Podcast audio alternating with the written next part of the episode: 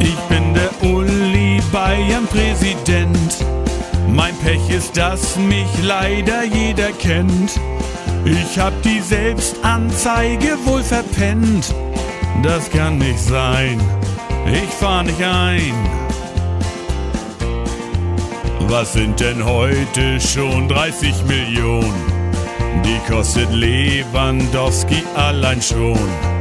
Dafür in Knast zu gehen ist blanker Hohn. Das kann nicht sein. Ich fahr nicht ein.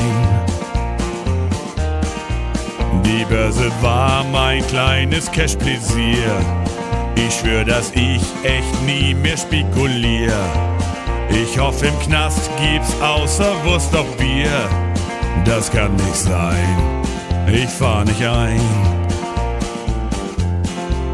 Was wird denn nun aus meinem FCB?